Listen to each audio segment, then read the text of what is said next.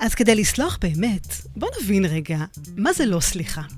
סליחה, זה לא דורש מאיתנו להבליג או להכחיש את כל מה שאנחנו מרגישים פה בפנים. זה גם לא כולל לשכוח את המעשה שנעשה. או אפילו יותר מזה, לתרץ או לתת לגיטימציה כזו או אחרת. סליחה, היא גם לא מחייבת אותנו להיות חברים של מי שפגע בנו, או לשחרר אותו מאחריות חוקית על מעשיו. ושימו לב, הסליחה לא חייבת לקרות אחרי שהפוגע הודה במעשיו. אחרי שהוא ביקש סליחה והוא פיצה אתכם אפילו.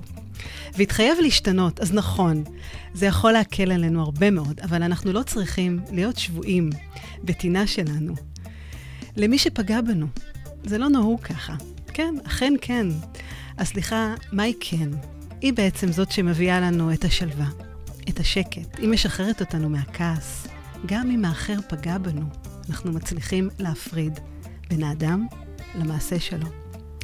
ומדובר בשחרור של רגשות שליליים ועמוקים, שחרור של נקמה, של טינה, ויותר מזה, להגדיל ולתת הרבה הרבה חמלה. כן, להיכנס לנעליים ולהכיר לפוגע, גם אם הוא טעה.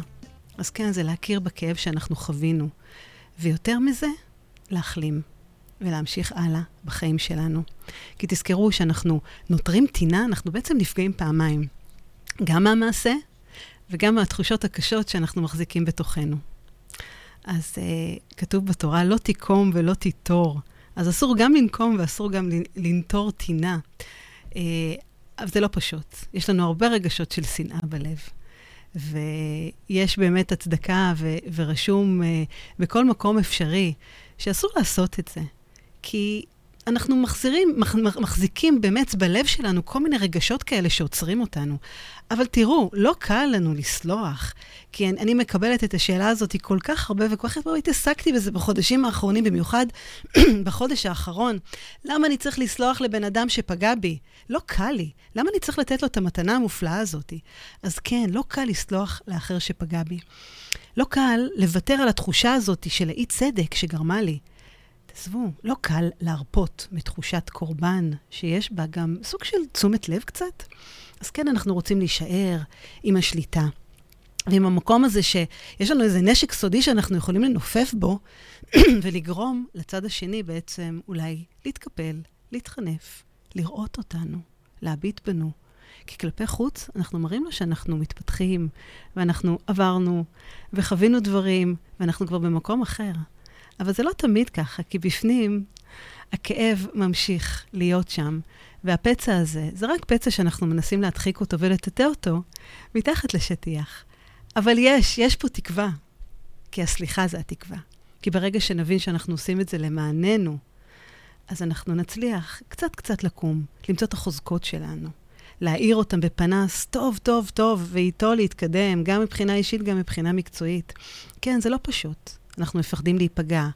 והיכולת הזאתי, לסלוח, תזכרו, היא קשורה והיא תלויה ביכולת שלנו לקבל את המציאות, להבין שזה קרה, זה מה שיש, ואנחנו כרגע נפרדים ממשהו. ביום שישי אני השתתפתי בפאנל מרתק uh, בזום עם נשים ישראליות יהודיות מכל רחבי העולם, עם קבוצת אורקה של אורלי כרמון, ובמהלך השיח והפאנל עלו כל מיני סיפורים מרגשים ועוצמתיים, ואני רוצה לשתף אתכם בסיפור שהיה. שאלתי ככה את הנשים, מהי סליחה? ומישהי אמרה שסליחה זה שחרור. ואז היא גם הוסיפה ואמרה ששחרור לא מחייב סליחה.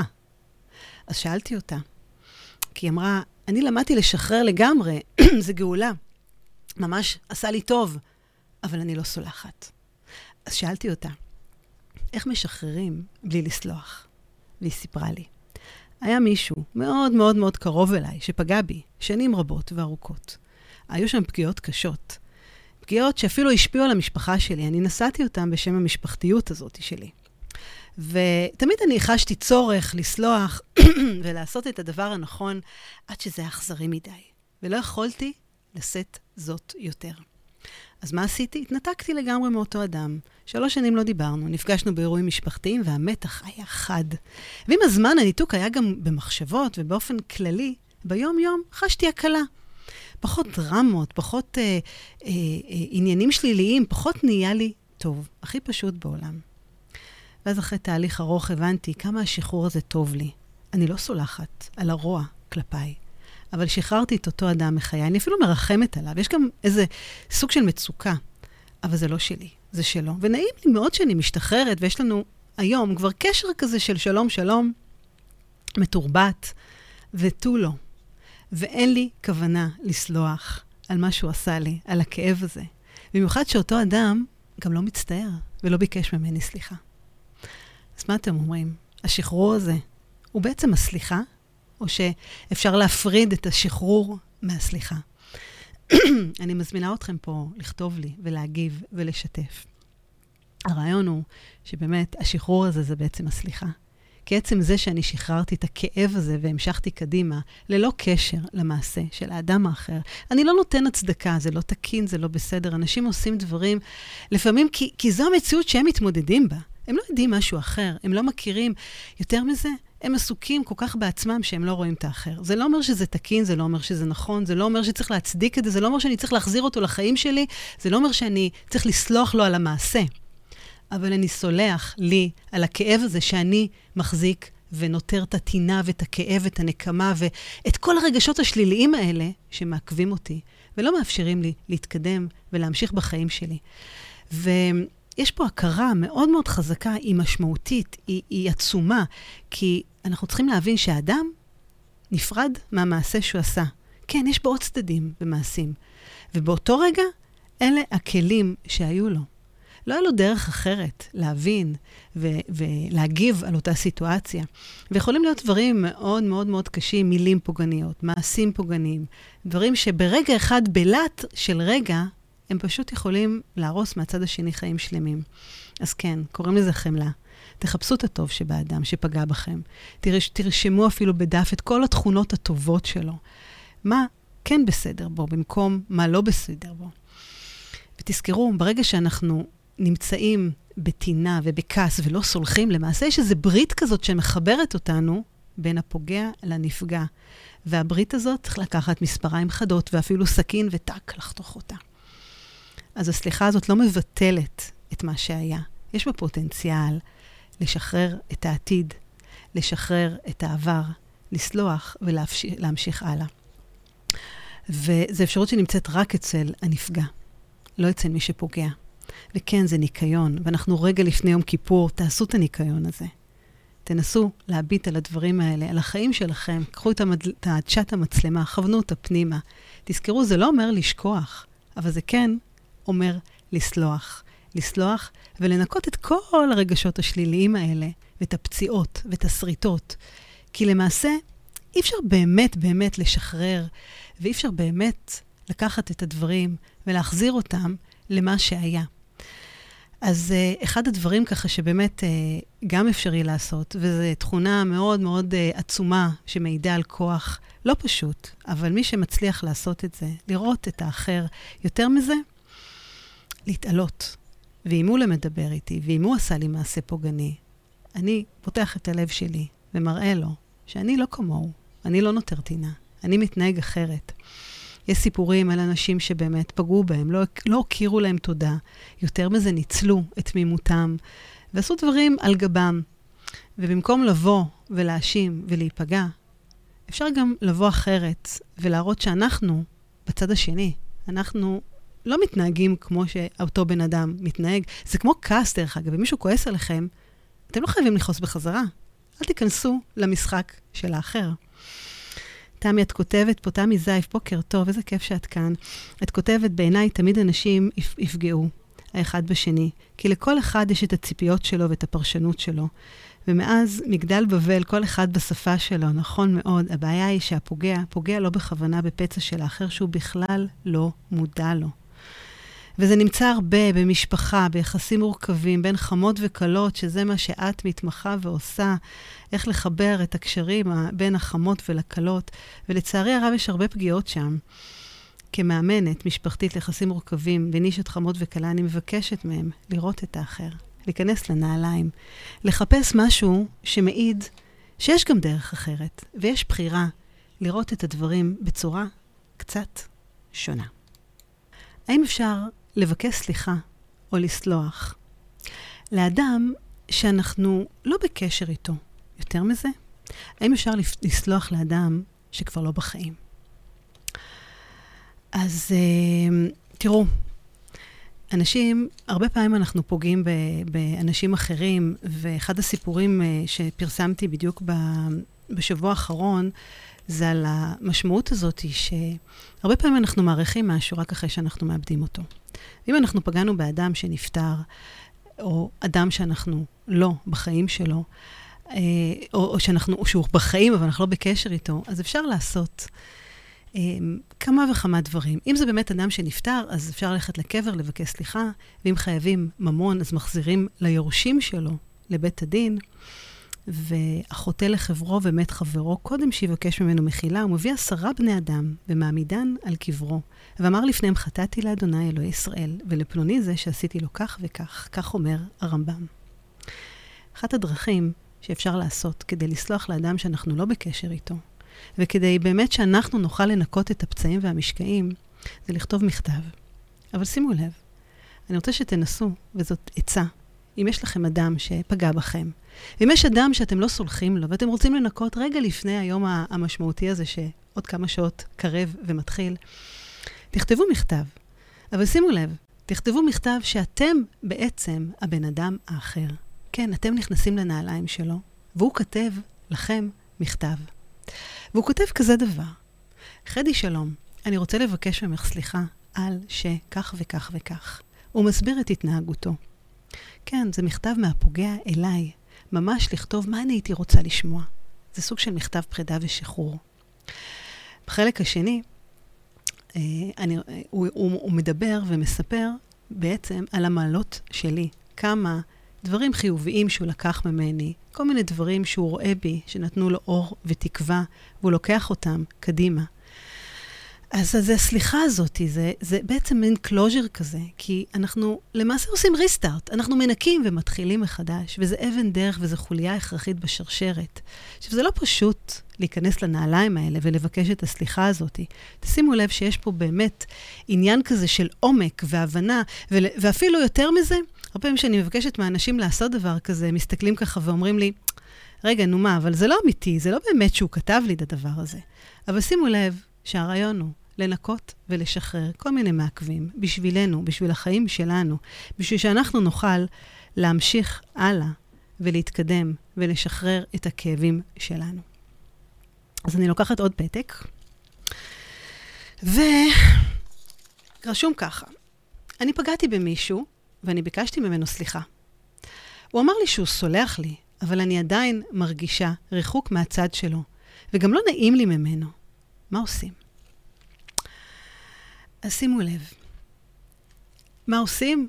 נותנים מרחב ללב הפצוע להירפא.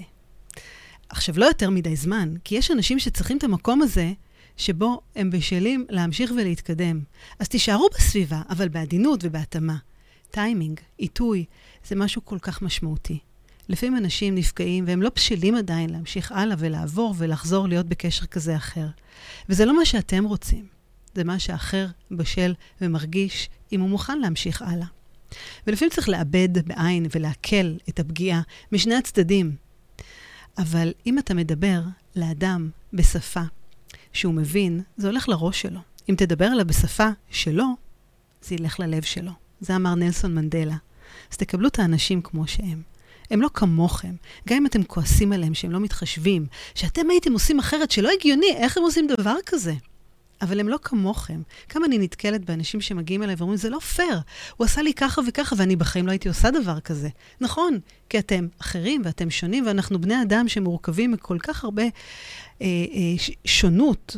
ואני חושבת שאחד הדברים שכן מאפיינים אותנו כבני אדם, זה שכולנו מרגישים אותו דבר. אבל כל אחד יש לו את הסיפור שלו, וכל אחד גם בא עם הסל ערכים שלו והסל התמודדויות שלו שהוא צבר במשך כל השנים, ואיתו הוא יודע להתמודד ולהתנהל בחיים. אז שימו לב, הם לא מרגישים. כל מה שחשוב לכם, תעשו את זה עבורכם. גם אם זה נראה לכם לא לעניין, לא טוב, אה, לא בסדר, לא פייר. כמה אני שומעת את התחושה הזאת של הלא פייר, של החוסר צדק הזה, שדרך אגב, זה המקור לכעס. ותסתכלו מה קורה סביבנו, כמה תחושות של אשמה, ולא פייר ו- ולא מוצדק כל מה שקורה פה. אבל אנשים תתעוררו, זו המציאות, ורק לנו יש את היכולת לבחור ולעשות משהו עם כל זה. כן, להסתכל על זה אחרת. אז אה, שאלה נוספת ככה, שפה מעוררת פה מחשבה, זה איך אפשר לסלוח לאבא שנטש אותי לפני עשר שנים, ופתאום הוא חוזר לחיים שלי, והוא מצפה שאנחנו נמשיך הלאה. אז לא פשוט לסלוח. באמת באמת לא פשוט לסלוח. כדי לסלוח אנחנו צריכים בעצם להיפרד מעבר, להמשיך פרק חדש, לבנות אותו בצעדים קטנים. וזה כמו בניין שבכל פעם אנחנו מניחים עוד לבנה ועוד לבנה. ותראו, יש פה עניין של תיאום ציפיות, והיכרות חדשה, והבנה שהאדם מולי השתנה. כן, הוא הביע חרטה, במידה והוא הביע חרטה. עכשיו, איך, איך אפשר באמת לסלוח ולנקות את הלב? זה, זה לא רק באמת להביע חרטה שהצד השני מביע חרטה, הוא גם צריך להראות את זה במעשים. משם תגיע הסליחה. הרמב"ם אומר שיש בעצם שלושה שלבים לסליחה. קודם כל, לקב... לשחרר את החטא, זאת אומרת, להבין שקרה משהו, אנחנו מקבלים את המציאות, מפה אנחנו ממשיכים הלאה, אנחנו מבינים שאי אפשר להתווכח עם מה שהיה. זה מה שקרה, זה לא בסדר, זה לא תקין. השלב השני זה חרטה. פה אנחנו מביעים חרטה, אנחנו לוקחים את שרביט האחריות אלינו, למקום שלנו. והשלב השלישי, זה שלב שבו, למעשה, אנחנו מתקנים ומשפרים. כי הרי זה לא מספיק להגיד סליחה. כמה פשוט להגיד רק את המילה הזאת, בשביל להגיד אותה, צריך להרגיש אותה, צריך לחוש אותה, צריך להבין את המשמעות, צריך לתקן ולשפר, כדי שזה לא יקרה פעם יותר, יותר ויותר. אמ, יותר מזה, תשימו לב איך אתם מעבירים גם את, ה, את המשמעות הזאת למשפחות שלכם, לילדים שלכם. אני נתקלתי שבוע, השבוע באיזה עניין משפחתי בין הילדים שלי, ובאמת הייתה שם סליחה. ואמרתי להם, תקשיבו, אבל זה לא מספיק הסליחה. רגע, מה אתם עושים בשביל לשפר ולתקן את זה? אז אנחנו מבינים שזה היה. אבל ברגע שאנחנו לוקחים אחריות ומתקנים ומשפרים, אז למעשה, זה לא יחזור שוב, או לפחות אנחנו נזכור שהייתה פה טעות, למדנו את הלקח, ומפה אנחנו יודעים מה לעשות קצת אחרת. אז זה הזמן לסלוח, כן, גם עכשיו, גם לאורך כל השנה. אבל ניתנה לנו מתנה מופלאה עכשיו, לפתוח את הדלת המדהימה הזאת, להשאיר אותה פתוחה, ולקחת אותה לחיים שלנו. אז זה הזמן לסלוח, גם עכשיו, כל השנה, אבל בואו, בעיקר עכשיו, איזו הזדמנות, איזו מתנה מופלאה. נותנים לכם מתנה, לא תיקחו? בטח שניקח. אז זה הזמן לסלוח. בוקר טוב, איתי, איזה כיף שאתה פה איתנו. אמ, הסליחה יומיומית, רדיו חברתי הראשון, אני חדי חזן. אנחנו ככה כמה רגעים לפני כניסת יום הכיפורים, היום ככה הקדוש והמשמעותי, אמ, שבאמת אה, נותן לנו מבט, להסתכל קצת אחרת, להביט, לראות, לאפשר לנו לנקות, לשחרר כל מיני משקולות, לעשות חשבון נפש ככה פנימי, חשבון ככה של רווח והפסד. אמ, לקחת את זה למקומות ככה כאלה ואחרים. אז שלומי, אתה רושם תודה על התוכנית, יא. מקו... אוקיי, מקווה רגע לפני כיפור. רוני, בוקר טוב. אמ, אה, תודה רבה, רוסליה, חתימה טובה, תודה על השעה הנפלאה שנתת לי פה ככה לסיים את השידורים פה של הרדיו, ובוקר טוב, דני אדלסון, שקפצת פה לבקר אותי ולהיות פה איתי בתוכנית הזאת. אז uh, ממשיכה עם השאלות שלכם. מה קורה אם ביקשתי סליחה והצד השני לא סולח? מכירים את זה? אז אומרים, לא רצה חברו למחול לו, מביא לו שורה של שלושה בני אדם מרעיו, ופוגעים בו ומבקשים ממנו, לא נתרצה, לא, ומביא לו שנייה ושלישית, לא רצה, מניחו והולך לו, וזה שלא מחל, הוא החוטא. זה אמר הרמב"ם. בוקר טוב לך, שמוליק, שילוב אולטימטיבי, איזה כיף. אמ, אז אם אנחנו ביקשנו סליחה, והצד השני לא סולח, אז תשימו לב, ביקשתי סליחה מתוך, קודם כל בואו בוא, בוא נבין פה. מה, מה הכוונה של לבקש פה את הסליחה? כי חשוב שאנחנו נבקש את הסליחה מתוך חרטה עמוקה ואמיתית, שבאמת נתכוון למילים ולמשמעות, ונרגיש את הסליחה ונבין אותה, ונבין מה היה פה, ואיך עשיתי את, את הפגיעה הזאת, איך הוצאתי את המילים האלה מהפה, מה קרה לי באותו רגע, מה הוביל אותי להגיד את המילים הפוגעניות האלה. כן, לעשות איזה חשבון נפש כזה או אחר. ובכל זאת אני באה לבן אדם השני, מולי, זה שפגעתי בו, והוא לא מוכן לסלוח לי. מה אנחנו עושים? אז בוחרים משלחת של שלושה אנשים שפוגשים את האחר שלא רוצה לסלוח, מבקשים ממנו שיסלח לחברו. לא עזר. שולחים עוד פעמיים משלחת כזאת, סך הכל שלוש פעמים. וכל פעם מנסים בדרך אחרת לפייס. ואם לא רצה נפגע לסלוח, החץ עובר לצד השני. אבל תשימו לב, זה חייב להיות אמיתי. לא סתם ככה להגיד את המילה הזאת כלאחר יד. אנחנו צריכים באמת להתכוון למילים, למשמעות, ולהבין שאנחנו רוצים באמת להכות על החטא, ללמוד מהפגיעה, להתקדם קדימה, כדי שאנחנו לא נפגע שוב ושוב. מספרים על שני חברים שהלכו יום אחד במדבר, ובמהלך המסע שלהם היה ויכוח שהתחיל להתעורר ביניהם, וחבר אחד פתאום נתן סטירה על הלחיים של החבר השני. והחבר שקיבל את הסטירה, הוא לא החזיר מכה. הוא גם לא אמר שום מילה רעה. במקום זה, הוא הרים מקל והוא כתב על החול, היום החבר הכי טוב שלי סתר לי בפרצוף. והשניים המשיכו במסע שלהם עד שהם מצאו איזה נווה מדבר, והם החליטו להיכנס ולטבול בו. וחבר נכנס באמת למים ושכשך ככה בלי בעיה, ופתאום החבר השני שקיבל את הסטירה, פתאום הוא נסחף לאזור של, של מים ככה עמוקים, והוא החל לטבוע. והחבר הזה מיהר לשחות לעברו ו- ולמשות אותו ככה אל הגדה, ואז החבר ככה, אחרי שהוא התאושש מה, מהבליעה של המים, הוא חרט על אבן קרובה. היום, החבר הכי טוב שלי הציל את חיי. והחבר שסתר והציל אותו מתביעה, הסתכל בו בפליאה ואמר, תגיד, אחרי שפגעתי בך כתבת בחול, ועכשיו אתה חורט על אבן? למה? הסתכל עליו החבר השני ואמר לו, כשמישהו פוגע בנו, אנחנו צריכים לכתוב את זה על חול, כדי שרוח הסליחה תוכל למחוק את זה, את מה שהיה. אבל כשמישהו עושה לנו משהו טוב עבורנו, דבר נפלא, בואו תכרתו את זה באבן, ששום רוח לא תוכל לטשטש את מה שהיה. אז כל הסיבות מוצדקות, כל התירוצים. אבל תראו, אנחנו באמת מורכבים מאין ספור של רסיסים ושריטות ומכות ו- ופגיעויות וכולי וכולי. ואנחנו מנסים כל פעם להרכיב איזה פאזל כזה או אחר, והסוד הוא בעצם בבחירה שלנו, איך אנחנו מסתכלים על המציאות, על מה אנחנו בוחרים לראות את הכאב, האם אנחנו חורטים בלב את הכאב שלנו ואת הפגיעה, והרבה פעמים את המעשים של האנשים אחרים, אנחנו ככה לוקחים בחול כדי שהרוח אה, תנשב ותמחוק אותו. אז, אה, לא, אז, אז זו, זו המטרה. ת, תצברו את החוויות שלכם בצורה ככה, שיותר יצרבו לכם בלב ויעוררו בכם כל מיני רגשות טובים, ו- ובאמת מקום של חמלה, ומקום של הבנה, ומקום של קבלה, ומקום שאנחנו יכולים להסתכל על האחר קצת אחרת. כי לסלוח זה לא פשוט, ואף אחד לא מלמד אותנו אף פעם איך לבקש סליחה.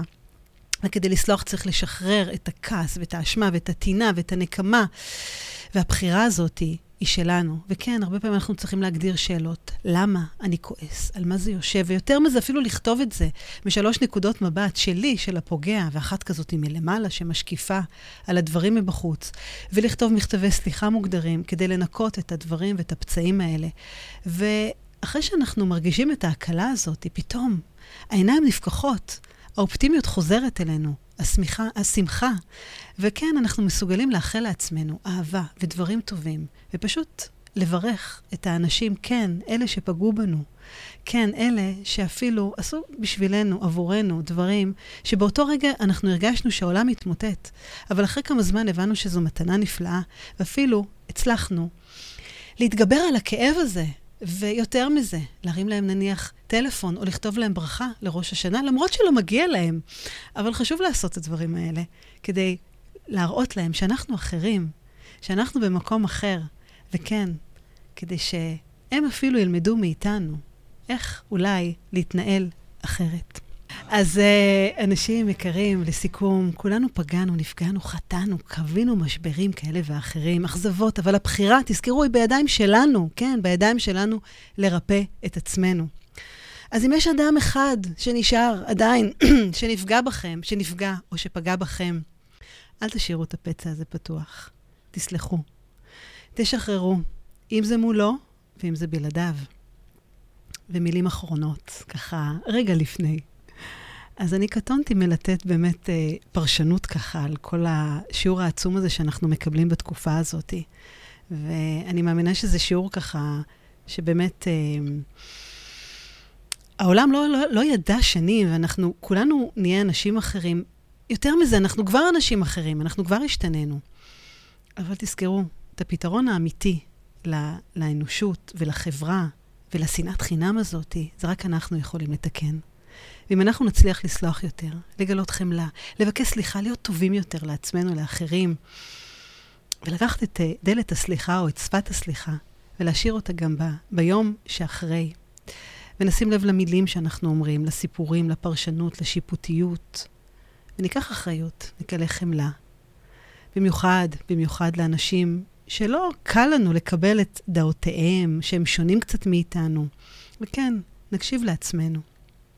ובאותה נשימה, אני רוצה לבקש סליחה לכל מי שאני פגעתי בו, ובאותה, באמת, אני רוצה עוד נשימה לקחת, ולהגיד גם כמובן שמחזירה מחילה באותו מטבע.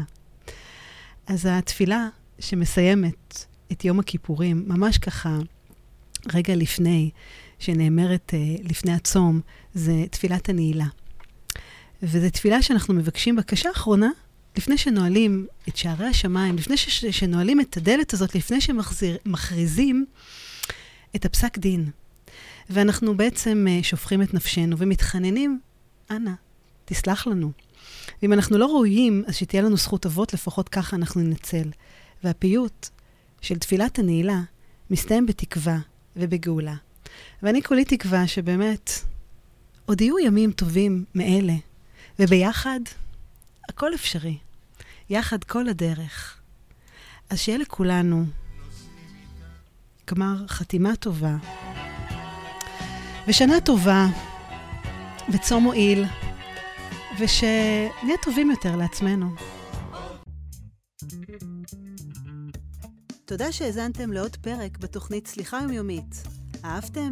דרגו אותי ב iTunes, תירשמו לפודקאסט, תשתפו עם חברים, והעיקר, אל תשכחו לבקר באתר שלי www.חדי.סליחה.coil. תקראו על הסדנאות שלי, תזמינו הרצאות ועל עוד דרכים שאני יכולה לעזור לכם לשחרר את העבר, לשחרר כעסים ולסלוח לעצמנו. אז נתראה בפרק הבא.